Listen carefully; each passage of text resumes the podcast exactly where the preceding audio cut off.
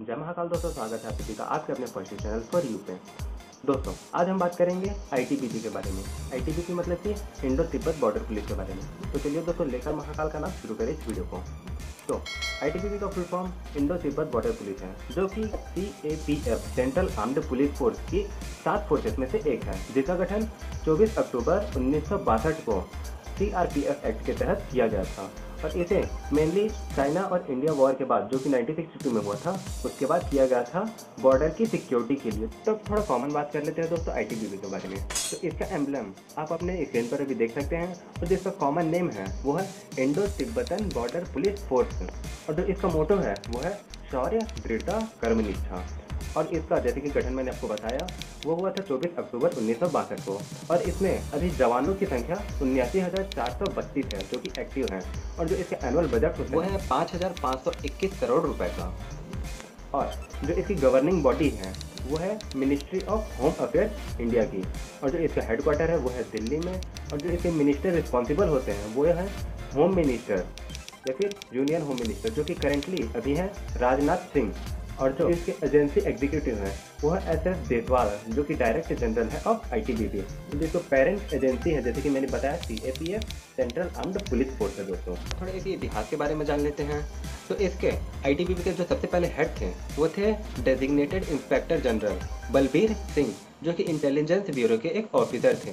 और आईटीबीपी जो कि चार बटालियन से स्टार्ट हुई थी और आज इसमें पूरे साठ बटालियन हैं, जिसमें जवानों की संख्या उन्यासी है। तो अब आई के कंट्रोल स्ट्रक्चर के बारे में भी जानना बनता है। तो आई के पहले दो दशकों तक जो इसके हेड थे, वो इंस्पेक्टर जनरल ऑफ़ पुलिस हुआ करते थे। तो उन्नीस से लेकर 1980 तक के जो इनके हेड थे, वो आईजी थे। और उन्नीस से लेकर उन्नीस तक के बी चटर्जी जो है, इनके हेड थे। उसके बाद आर एन शिवपुरी जिनका कार्यकाल उन्नीस सौ चौहत्तर से लेकर 1980 तक का चला। उसके बाद उन्नीस सौ तिरासी में इंदिरा गांधी की सरकार थी तो उन्होंने आई के हेड को अपग्रेड किया और अब जो हुए उनके हेड वो डायरेक्ट जनरल हुआ करते थे, यानी कि डीजी हुआ करते थे। उसके बाद इसमें थोड़ा और बीच बीच में फेरबदल किया गया। उसके बाद 2008 में यूपीए कांग्रेस की जो सरकार थी उसमें मनमोहन सिंह ने इसे फिर से अपग्रेड किया। इसके जो डीजी लेवल थे, उसको और भी अपग्रेड किया। दोस्तों आईटीबीपी एक बहु आयामी, यानी कि मल्टी डायमेंशनल फोर्स है, जिसके पाँच मुख्य भूमिकाएँ हैं, दोस्तों। तो चलिए, अब इन मुख्य भूमिकाओं को भी हम जान लेते हैं।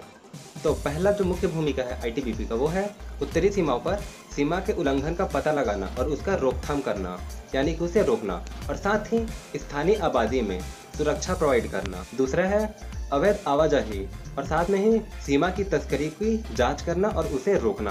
और तीसरा है संवेदनशील प्रतिष्ठानों की सिक्योरिटी देना, और साथ में ही धमकी मिलने वाले वी को सिक्योरिटी प्रोवाइड करना। और चौथा है किसी भी गड़बड़ वाले इलाके पे या फिर एरिया में ऊपर से आए हुए आदेश को पालन करना और साथ में ही उसे मेंटेन करना। पांचवा, सबसे मोस्ट इंपॉर्टेंट वो है शांति बनाए रखना। दोस्तों आईटीबीपी के बटालियंस के जवान काराकोरम पास जो कि लद्दाख में पड़ता है वहाँ से लेकर दीपुला, जो कि अरुणाचल प्रदेश में है, भारत और चाइना के बॉर्डर को करीब तीन हज़ार चार सौ अट्ठासी किलोमीटर की बॉर्डर की सिक्योरिटी करते हैं। वो भी बहुत ही हाई हाई एल्टीट्यूड पे, जो कि समुद्र के तल से 6400 मीटर ऊपर है, या फिर 21000 फीट ऊपर है दोस्तों, जहाँ पर सांस को सांस नहीं आती और ठंडी माइनस चालीस डिग्री, जो कि आपके हड्डी गला के रख देगी। और यहाँ पास स्टॉम्स और बिजार्ट्स और एवलेंचेस और लैंडस्लाइड्स होते रहते हैं। जहाँ पर ये जवान डट के खड़े रहते हैं और इस देश की सीमा की सुरक्षा करते हैं। एक बात और जान लीजिए दोस्तों, उत्तरी सीमा या फिर भारत चीन सीमा पर होने वाले किसी भी प्राकृतिक या फिर मानव निर्मित द्वारा कोई भी आपदा में इन्हें सबसे पहले याद किया जाता है और इन्हें तुरंत प्रभाव के लिए यहाँ पर N I T R S R D R में इसके प्रशिक्षण के गुण भी सिखाए जाते हैं और इनके ये गुण आपदा वाले क्षेत्र में बहुत ही काम आते हैं। उसके बाद माउंटेनियरीज एंड इसकी इंस्टीट्यूट जो कि उत्तराखंड औली में है। वहाँ पास इन्हें हिमालय के अनुरूप ढलने के लिए स्कीज माउंटेनियरिंग, जो कि बहुत ही ट्रेंड प्रोफेशनल माउंटेनर्स और स्कीज द्वारा सिखाया जाता है। अब आई के ट्रेनिंग सेंटर के बारे में भी जान लेते हैं। तो आई का एक भानु, जो कि हरियाणा में एक ट्रेनिंग सेंटर है, जहाँ पर जवानों को बेसिक ट्रेनिंग दी जाती है। और यहाँ पर हॉर्स और साथ में ही डॉग को ट्रेन किया जाता है। और इस ट्रेनिंग सेंटर को एन के नाम से भी जाना जाता है। उसके बाद हम आते हैं उत्तराखंड के मसूरी में, जहाँ पास बेसिक ट्रेनिंग हो गई रहती है। वो यहाँ पास आकर हिमवीरों में तब्दील होते हैं और इन्हें यहाँ पास सख्त से सख्त हालात में भी ढलने के लिए ट्रेन किया जाता है। उसके बाद जब यहाँ पास से भी इनकी कड़ी परीक्षा हो जाती है और इन्हें अच्छे से ट्रेन कर दिया जाता है तो फिर ये जाते हैं उत्तराखंड के जंगल वॉरफेयर स्कूल जो कि महिडांडा में है। और यहाँ पास इन्हें कमांडो ट्रेनिंग और गोरिल्ला वॉर सिखाया जाता है, जो कि गोरिल्ला वॉर में ही बहुत ही काम आता है। यहाँ पास मतलब कि इन्हें जंगल में कैसा लड़ाई किया जाए, इन्हें सिखाया जाता है। और इसके बाद जब यहाँ पास इनकी कड़ी ट्रेनिंग हो जाती है तो फिर ये जाते हैं यहाँ पास से अरुणाचल प्रदेश के किमी में, जहाँ पास इन जवानों को और कठिन परिश्रम से गुजारा जाता है।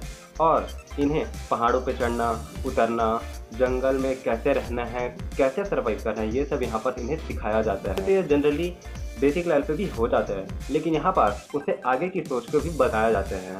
और यहाँ पर इनके लिए, आराम के लिए कोई भी जगह नहीं होती।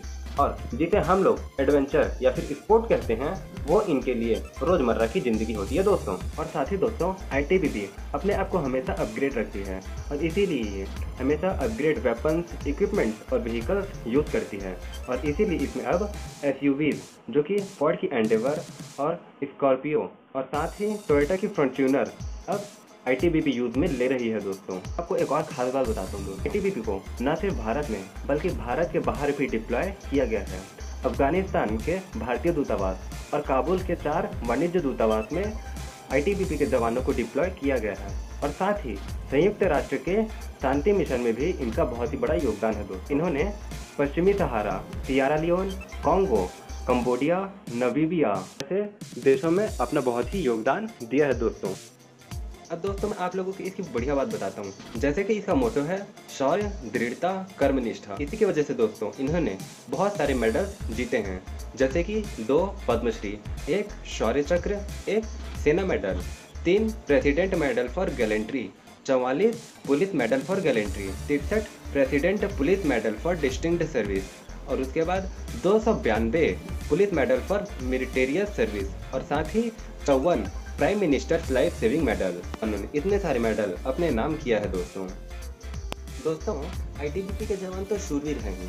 साथ ही ये नॉन मिलिट्री एक्टिविटीज़ में भी शामिल रहते हैं। और जो सबसे ज़्यादा शामिल रहते हैं वो है आइस हॉकी में। दोस्तों, इन्होंने 2019 में इंडियन आइस हॉकी चैंपियनशिप जीता है। और साथ ही ये नेशनल प्लेयर्स के साथ साथ इंटरनेशनल प्लेयर्स भी देती है, जो कि बाहरी देशों में भारत का प्रतिनिधित्व करती है दोस्तों। दोस्तों जैसा कि मैंने आपको बताया कि आई अपग्रेडेड वेपन्स यूज़ करती है तो उसकी छोटी सी लिस्ट जो है मेरे पास है। तो वो मैं आपको बताता हूँ। तो पहला तो ये पिस्टल यूज़ करते हैं। दूसरा हैकलर कॉस्ट एम्पलीफाइव तीसरा ए के एम चौथा, इंसास, जो कि भारत की बनी है। उसके बाद पाँचवा एफ़ एन फैल और उसके बाद छठवा, इंसास एल एन जी उसके बाद Barrett L N G F N MAG M M G और उसके साथ 81 या फिर इक्यासी एम का मोटार और साथ ही इक्यावन एम का मोटा। तो ये हो गई दोस्तों गन की लिस्ट दोस्तों, अगर आप गन में इंटरेस्ट रखते हैं तो आप हमारे चैनल को ज़रूर सब्सक्राइब कर लीजिए, क्योंकि मैं गन की वीडियोस भी लेकर आता रहता हूँ। और नीचे डिस्क्रिप्शन में बहुत सारी गन की वीडियोस दी हुई हैं तो आप वहाँ पर जाके